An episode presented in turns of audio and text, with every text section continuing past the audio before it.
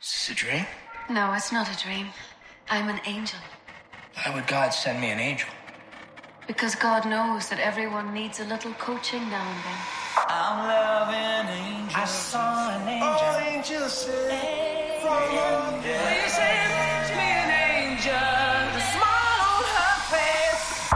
Be in it to together, but don't hold me, angel. Been touched by an angel, girl. Hi, and welcome to the Super Angel Podcast, the go to podcast for angels backing the next generation of European unicorn founders. If you love our show, do drop us a review, share it with your friends, and join our community at eu.vc. Today, we're happy to welcome you to Charlie, founder of Comply Advantage, an AI driven financial crime risk and detection technology powered by Comply Data. They have raised $100 million from Index Ventures, Balderton Capital, OTPP, and Goldman Sachs, with global hubs in London, New York, and Singapore. If you're an angel listening in and wanting to get closer to the European angel scene, do not hesitate to reach out to us. We'd love to connect and see how we can play together. And now, some words from our beloved sponsor. Vauban from Carta is the easiest way to launch and run your syndicate. Our end to end platform automates your back office so you can focus on the things that matter, supporting the next generation of entrepreneurs and building your network. Angel investors are the fuel to innovation, and we've created the Atom SPV to allow for more deals, more ownership, and less fees. Backed by Carta, the leading fintech infrastructure company, we'll be with you all from fundraising to exit. Investors on our platform have raised over $2.5 billion in global investments for companies including Revolut, Bolt, and SpaceX.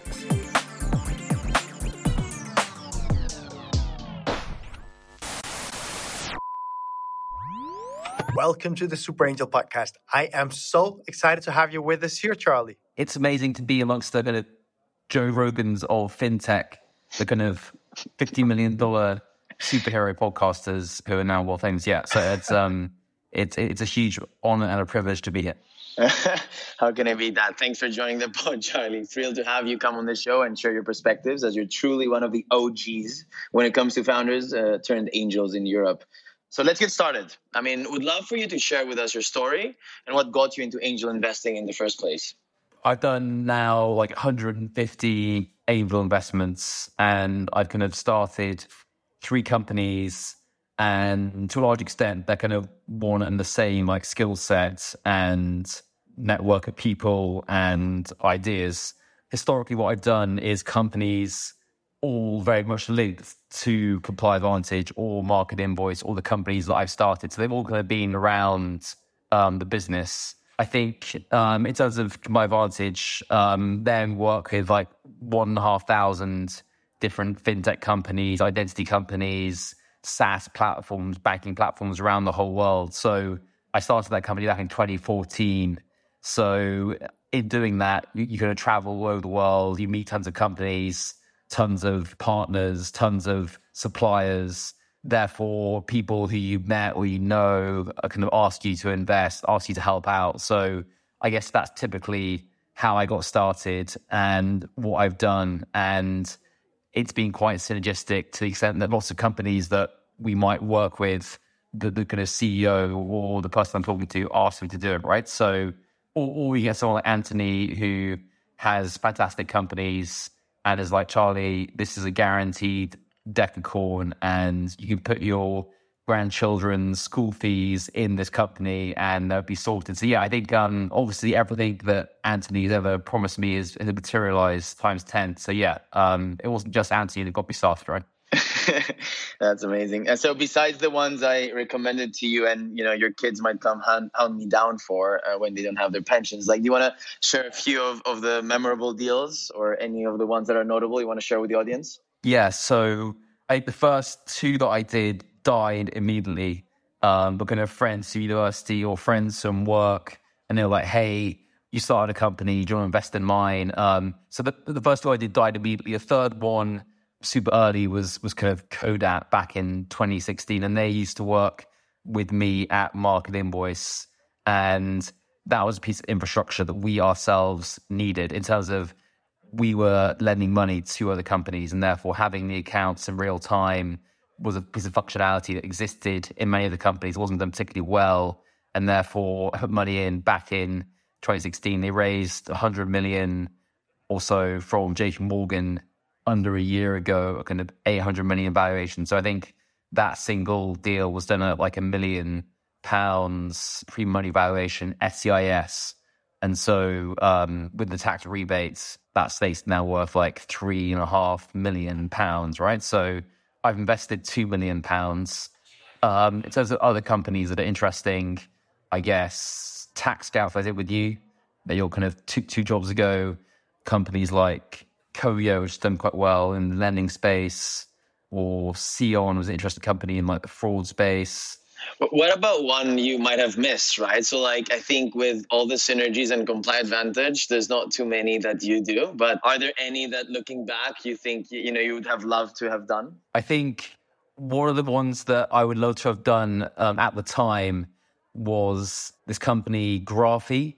I think Jared Leto, the Hollywood actor, um, invested in that round. I think um, it was run by a guy who I think um, had like a kind of um, it was like Bogdan or something, and we had lots of developers in Romania also called Bogdan. I think I called the wrong Bogdan, and um, therefore I didn't manage to get into the deal because I, I, called the wrong person on WhatsApp, and therefore I didn't. But yeah, I think and then and then kind of Coatue kind of came in at like five times the price within a month, and it all became suddenly super super hot. Um, but I, I think it's gone very well since then, basically. But like, um, yeah, I think at the time it would have been quite exciting in terms of yeah, in terms of the shallow portfolio ones, um, I don't normally put in huge tickets, and therefore I don't normally kind of not get into ones that I think are interesting, basically. So, and I've tended to do like reasonably high volume companies, right? So, yeah.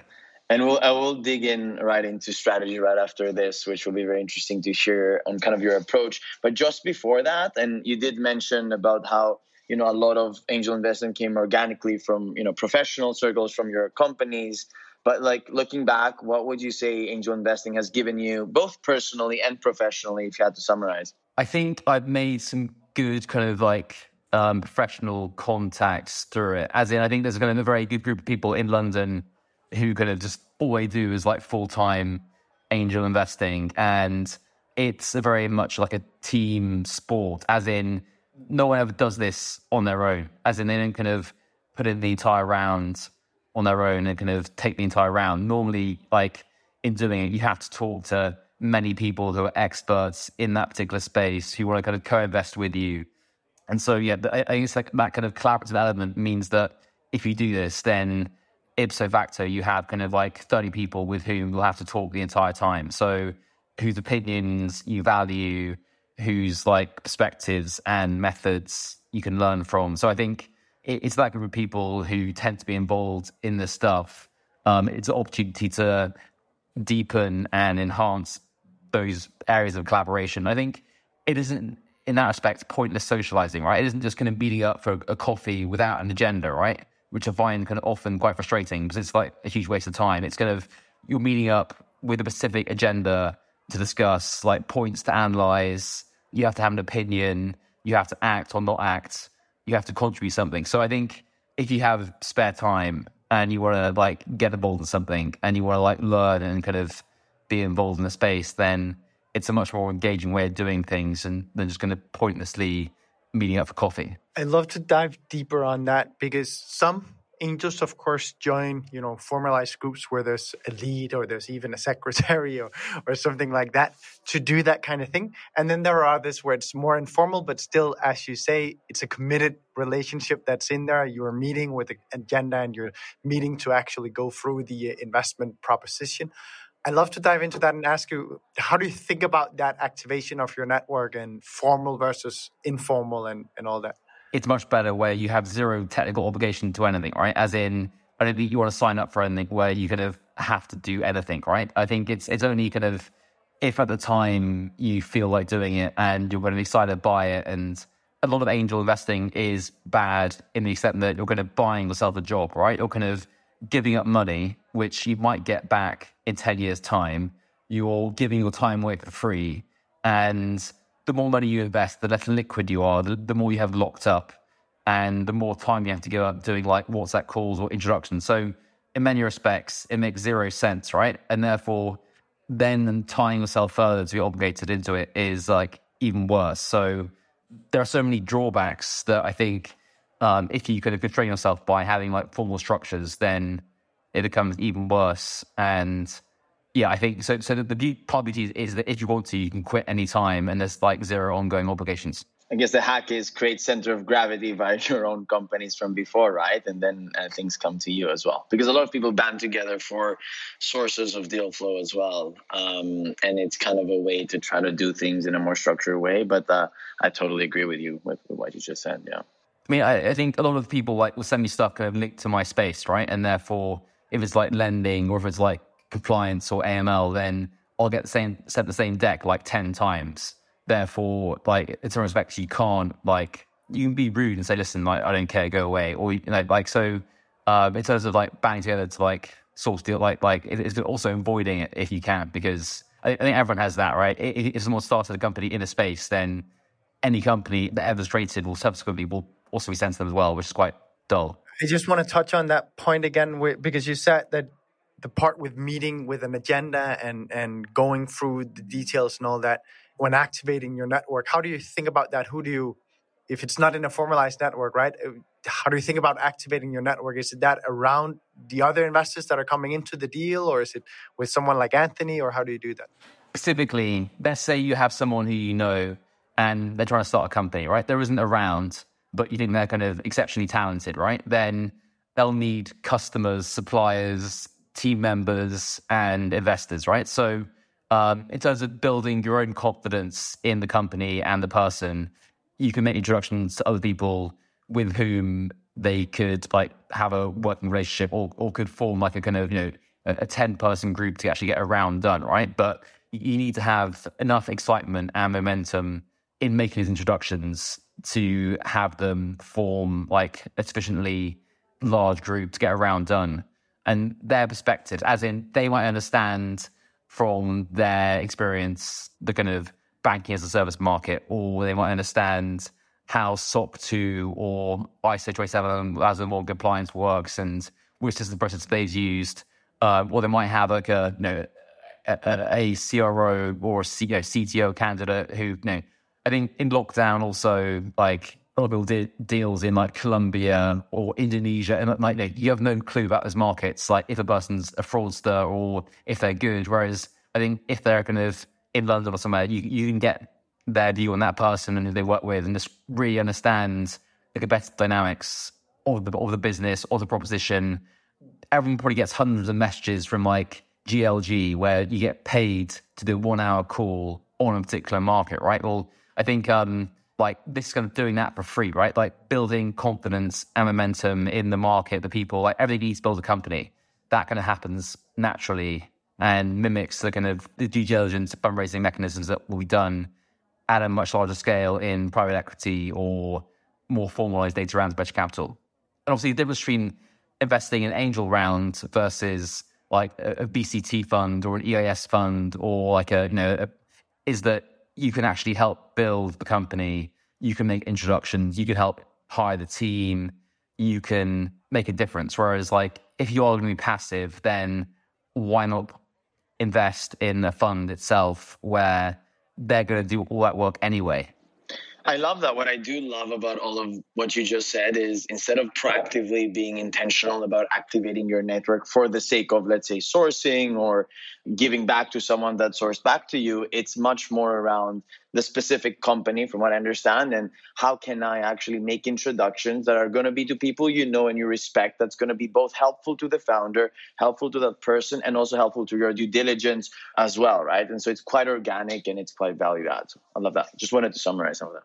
Like people sent sending message saying, "Hey, I got laid off by a VC fund, and I want to get this Seagull deal done. Can you help me?" Like, well, there's nothing really in it for you uh, if you aren't necessarily going to invest, or can you help me? Like, you know, give me like a, a one hour view on this entire model. like.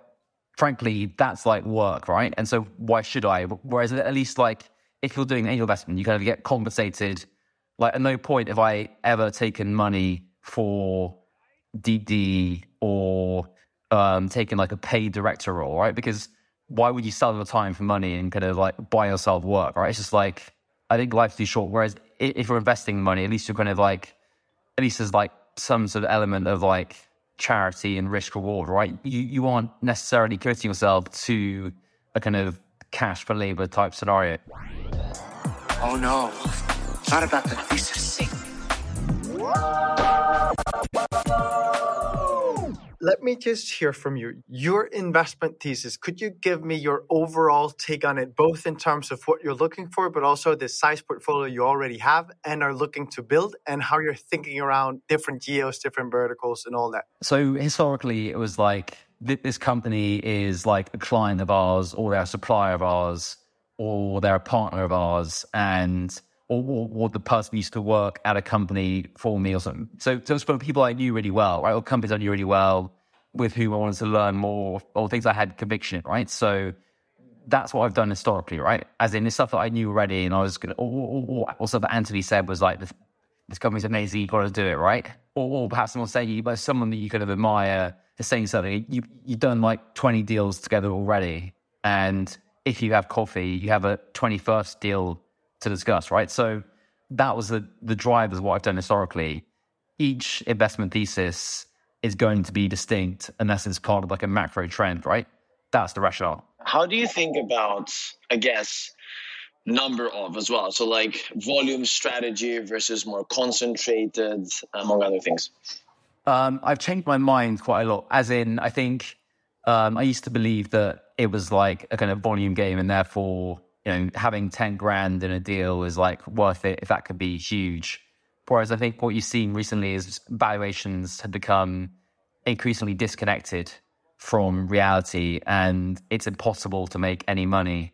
And therefore, it doesn't make sense to commit to volume because they're all going to be terrible deals. So I think people become far more valuation sensitive recently in terms of people having like, I have to own X percent of this company to make it worthwhile. I think going forward, I want to do less deals, but kind of probably spend more time and more money on those deals, right? So I think it becomes too unmanageable because you kind of have to reply to the companies and you have to, I, I think it's basically politeness means that if you are an investor, you kind of have to like engage, right? You can't just like, going forward, I prefer to do like fewer, better deals that I've kind of really believe in rather than kind of, so I have enough training data from the past deals to kind of hopefully see which features are meaningful, right? As in, is the profile, the founder important, and is the market important? What are the weightings? So, I mean, so it's hopefully from the past, like since 2016, sorry, 2008, I can see which of those deals are kind of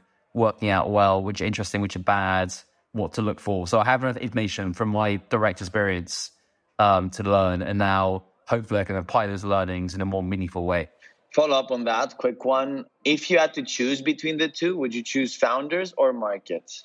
The, the obvious answer is like founder, right? At the early stage, and at the later stage, markets, because the founder will be fungible at later stage, whereas early stage they're not, right? So I mean, that's the classical answer. But then, you know, when you're kind uh, of pre-seed cocoa stage, right? Then I think understanding if the founders really thought about the deal, right? And, and, and it was simply, I hate my job and I, I kind of got to a new idea about a product, but they kind of really thought about it, they really understand it. And they kind of second to that where they really, that, that like they really understand the strategy and the kind of depth of understanding. And like, I think from my vantage, like I had a very deep thesis on many things that I'd really thought about, spent months researching, right? Whereas I think market invoice, was a, a, kind of faster thing. I, have been looking for a while from business, and I kind of jumped into it. So, so I, I, think in terms of recognizing those two profiles in a founder and someone who's come from a whole company, like you know, like a come from come from a unicorn and see the good playbook, but how much do they really understand the business, the market? Like you could help them with some things like product marketing, positioning, or your own playbook and everything you wish you'd known at the time. But then the, how much time they actually invested in their thesis and the business and how thoughtful are they? Are, are they one of 20 companies? Like, I think just evaluating the quality of their idea, you can do in a very straightforward way. I'm curious, Charlie, because before you just said you'd gone from a more volume based approach to now wanting to be more concentrated. Could you put some numbers to that? Because it has different meanings to different people, right? So, what are you kind of looking at now? If we say on a per year basis, as an example. So, I've done 149 investments since 2015. The average size was like £12,000 2021, £18,000 in 2020. Also, I think I want to do less internationally and do more in the UK. I think UK, you have EIS, SEIS, right? That's hugely attractive, right? If I write an SEIS ticket, I get 50% income tax rebate, I get 10% capital gains relief.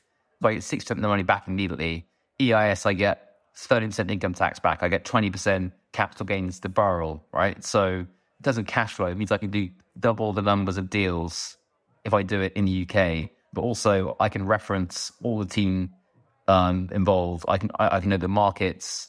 I can meet them for coffee. Like I don't have to do it on Zoom. Like so, I think um, you'll have much better understanding of the business and the market, and you can do double the number of deals because you get the tax rebates, right? And also, you can get other investors involved and know the whole cap table, right? If you have an issue, um, it isn't just you emailing on your own, right? It's like, okay, good point, Barry. The investors will get wiped out under this clause. We should push back, right? So, yeah, for many reasons, it makes sense to do less deals in Botswana and um, Colombia this year than doing it like lots of high volume deals elsewhere. So that's the international part, and then also clearly a volume strategy that you've run before. When you now say concentrated, what are you then looking at? I'm asking this specifically because I think both Anthony and I try and say in, in, in, when we talk to the average angel, you should probably do more deals than you are. but that does not mean that many angels are only doing maybe two or three deals per year. Uh, and that's not what I'm thinking that you're talking about when you're saying concentrated. So if I want to get like, so you're allowed to do, it's going up. You can do 200 grand of SEIS a year, right? And um, you can do maybe like 350 grand, 100 grand of EIS, right? And that means that you have coverage for like a tax bill of say 300 grand of income tax, right? So, which also means you get the capital gains relief as well, right? So if we're doing like, you know, one or two deals a month of 15, 30 grand, that's probably a decent amount. Yeah. Yeah. And now I have a question that I have to ask because I can see, at least that's what it seems on my screen, that you are a quite data driven guy. Meaning that when we just asked you these questions, you were, it seemed like you were looking at an Excel sheet or something like that. I would love to hear you, uh, your take on that and how you use that in your investing. Yeah. I mean, I did my tax return. So tax returns are due today, right? Um, I did it on my own this year. I didn't use, I didn't use the accountant, right? And I, I spent a lot of time doing that tax return, right? Because like, you know, I, um, and I paid a huge amount of tax, right? Both like the past two years, right? So yeah, I think, um, I have to because I have to have like the numbers. I have to have like the forms. Um, also, I think you want to understand if you are being intelligent with your time and your money, right? I, I think if you want to be a millionaire, start off as a wealthy person and do angel investing, right? You know, you can kind of lose all the money and then, so I put in over two million pounds so far and I've only had two exits, right? I had companies do, do secondary and, and, and not get given the secondary allocation, right? So it's kind of, um, even though I asked for it, right? So yeah, I think, um, it's a lot of money to like invest and sure, it's fun and it's like, you can be intellectually promiscuous and you can like see lots of ideas and, and but I, I think, um, you have to ask yourself if it makes sense, right? At every time. I think um, a lot of angel investors, they come, they do a few deals and they think, actually, this is horrific.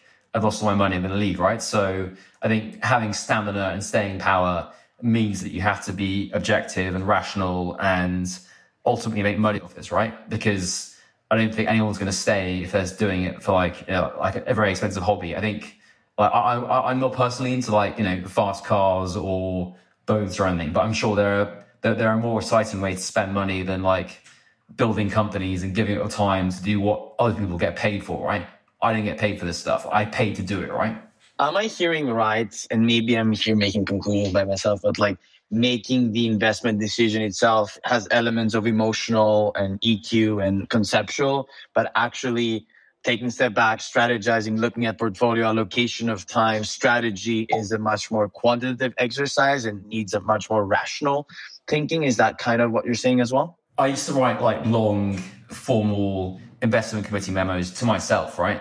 To kind of like make sure I was being systematic and thoughtful and rational, right? I think you can't do that at scale. I think I want to get back towards being much more like imposing professional standards upon yourself, right? Rather than and also helping yourself to develop much more like systematic, thoughtful ways of doing things that avoid biases and that, you're doing a good job, right? Rather than just like wasting money on trash, right? So yeah, I think giving people money and encouraging them to pursue like projects when those projects are terrible and don't make any sense is a curse on them, right? And it's much more generous to them to say, actually, we're making a big mistake. This is a terrible business, right? So I think you have to be aware of the consequences and also your own credibility. If you do those terrible deals, everyone will know after that that you have no standards and you do terrible work, right? So being taken seriously and only sending people good stuff, right? And having high standards is important because they're looking for you as a professional to separate signal from noise, right? So yeah, I think it's not enough just to kind of indiscriminately pile into every single deal. So now I have one question before we go into the uh, core learning segment. And that's just because you said the word loyalty money just before. And I really like that. And then you said you had some founders that had done secondaries without, you know, even though you'd asked for it and then they hadn't really told you about it or invited you in at least. I'm curious to hear because I had this conversation with my co-founder today about how do you make sure that you build those relationships that ensure that you actually do have loyalty money in the firms. Um, I often they want the people who are annoying out, right? like the, the, best way to get secondary is to be really awful and constantly harass them, right? Because then, then they want to get you off the cap table, and and those are the ones that got out early, right? So yeah, so I, I think um, be a massive douche and send them offensive messages, and and and, and, and then you'll get secondary. Yeah. I actually thought the other way around. So meaning being allowed to purchase. oh, right. But that then then that's pretty much the opposite, right? I mean, one hopes that at some point you can recycle the money in this portfolio rather than having to constantly put in new money, right? So, and like, no, I've had two full exits, right? But they aren't enough to sustain it, right? So, yeah. Out here learning more about them angels, are you? So, on that note, and I know we touched upon some already, but if you had to share three core learnings, Charlie, uh, from your time angel investing, what would those be? Firstly, that you never stop learning, right? And I think understanding yourself and understanding like different markets, like like everything's constantly changing. A lesson learned one time, like five years later, could be utterly wrong, right? So I think it's one of the most challenging things you can do because it constantly changes, constantly evolves and there's always different perspectives, each which are equally valid, right? So yeah, I think um, firstly, it's impossible to know everything, and you always have to keep on learning. I think secondly, you never have enough time to do as much as you want to do in terms of understanding the markets or the people, and therefore, I think you have to be collaborative and work with others on this. Thirdly, I think I'm probably guilty of this in terms of like you're always biased or kind of um, colored in your own perspectives on areas closest to you, and therefore it's debatable to be rational and objective, and that can be quite costly, right? So, yeah, I think where possible, you want to avoid bias or irrationality in your own decision making. Can I touch a bit on the third point? And I know you mentioned some of it before. Uh, maybe some of it comes from uh, being systematic or surrounding yourself with people um, that are knowledgeable of the space, or you're, you know, becoming and being an insider to the market. Isn't it a fine balance? Like on the one hand, you don't want uh, unconscious bias. On the other hand, like a lot of you know early stage investing is subjective or is opinionated. I do think there's elements of systems thinking and it can be grounded and can be systematic, but I don't know. Do you have any tips or any anything you want to share on your ways of thinking about how to make an objective decision, let's say, uh, in some sense, or how you think about it and biases? And there's obviously a tension between having enough time to build like a great thesis and real understanding versus knowing you don't know and uh, this round's closing tomorrow and but hopefully this year we have more time to like think around things and um, things don't close immediately, and therefore you can you know, you aren't just like I, think 2021 it, a lot of it was like this round's closing today. You have a half hour phone call with a founder, and therefore you can decide immediately or not, right? So yeah, I think I think that there are many different ways of thinking about it, and all of them have some validity.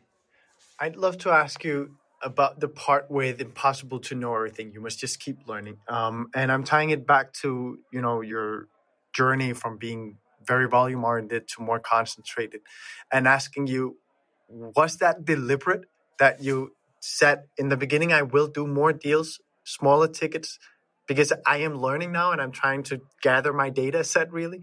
And then you knew that as you get smarter or more more into the angel game, you will then go more concentrated, or was it more just how it has ended up developing? Yeah, but partly was like I want training data to understand and learn. Partly it was like off balance sheets marketing costs for the company, right? In terms of you know that they're a client and for like ten thousand dollars you get a mention for ComplyAdvantage in TechCrunch, you get updates, you build up you get to build a deep relationship. Whereas I think now with 150 companies, it's just too much of a distraction to have to have that many people on WhatsApp groups, right? So, or to do phone calls with, right? So, I think to be able to invest proper time in the person, the relationship, I think at some point it becomes unmanageable, and you and you can't do that many more. The whole thing breaks down at scale. And I'm curious then, you know, I'm not asking you to give advice to people here, but you know, I would think that it is an incredibly good approach to get started and really, you know, find yourself in it rather than starting on the more concentrated side. But I'm curious to hear if you'd say so as well.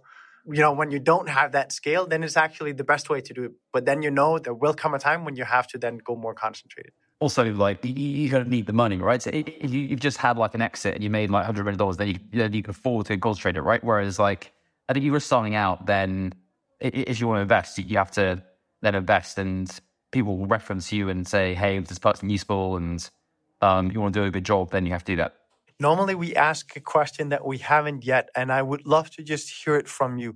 How do you think about venture funds and LP investments as part of your own investing activity? Is it something you use only to deploy capital, or do you also use it to build strategic relationships? There's also information, right? And I think um, one thing that people don't really do is like, but there's like venture capital trusts, right, as well. So you can put the money in, you get 30% tax rebate, you get tax free dividends from as well. I think also you can see the entire portfolio without necessarily being involved, right? You don't have to kind of maintain the relationship. So it doesn't be LP and other funds um, where you deal by deal pro ratas or kind of co investments. That's obviously a great way to build relationships. I think in the end, though, you can't have too many relationships, right? You kind of do have to focus on a few, right? So I think um, those funds might naturally ask you to put money as part of that relationship. I, I, I, it makes sense, right? So you can't necessarily spread yourself too thin and be like, you can't be Switzerland to be a neutral platform, but then in the end, you can't spend your entire life just getting coffee, being friends with everyone. It's just like life's too short.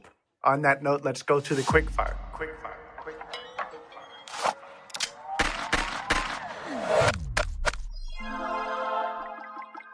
Charlie, first question of the quick fire. What has been the most important thing you've learned since you started angel investing? Yeah, I, I think the most important slash surprising thing I'd say is you want to have a small group of people with whom you can co-invest in everything, right? Because then you can meet up and you can go through all like every deal you've been through. It makes it a lot more fun, right? I think every single thing you'll do, you don't want to do on you want to do with someone else, right? As in you've got to bring on one friend, or at least a group, ideally a group of friends, right? Because it makes it much more fun to do it as a group. If they're smart, they'll have their own perspectives, ideas, uh, inputs. If you need to fight with a company because they're doing something bad, you can fight together. So yeah, I think um, that's the most important thing. I think is having a group of like co-investors who are friends of yours with whom you can do stuff together. Second question What would be your top tips to angels wanting to do more international investments? I don't think it's a good idea. I say don't do it because you can't meet the founders properly. You can't understand the people in the market. You can't understand the markets. You might not get the tax advantages. You'll spread too thin. Do you really want to do that? I, I don't think so. And now the final question. What advice would you give your own 10 year younger self if you only had 30 seconds? If you're building a company, then you go through so many different stages and phases. And at each stage, you could have regret not knowing every single dimension. You know, like, like because my office now we're kind of like 500 people, right? And the hard part again becomes then like building exec team, like hiring CTOs, CPOs. Probably it would be everything I've learned in the past 10 years that I'd like, I'd probably try and distill like those lessons down. And um, there are probably some ways that you can make it an easier journey and less hard work. Thank you so much for joining us, Charlie. This was amazing. Such insightful perspectives. Founders in the European tech ecosystem are lucky to have your support. Thank you for listening to this week's episode of the Super Angel Podcast, the go to podcast for angels backing the next generation of European unicorn founders. If you love our show, do drop us a review, share it with your friends, and join our Angel LP syndicate at eu.vc. And if you're an angel listening in and wanting to get closer to the European angel scene, please do not hesitate to reach out to us. We'd love to connect and see how we can play together. And now, some words from our beloved sponsor. Vauban from Carta is the easiest way to launch and run your syndicate. Our end to end platform automates your back office so you can focus on the things that matter, supporting the next generation of entrepreneurs and building your network. Angel investors are the fuel to innovation, and we've created the Atom SPV to allow for more deals, more ownership, and less fees. Backed by Carta, the leading fintech infrastructure company, will be with you all from fundraising to exit. Investors on our platform have raised over $2.5 billion in global investments for companies including Revolut, Bolt, and SpaceX. Been touched by an angel, girl.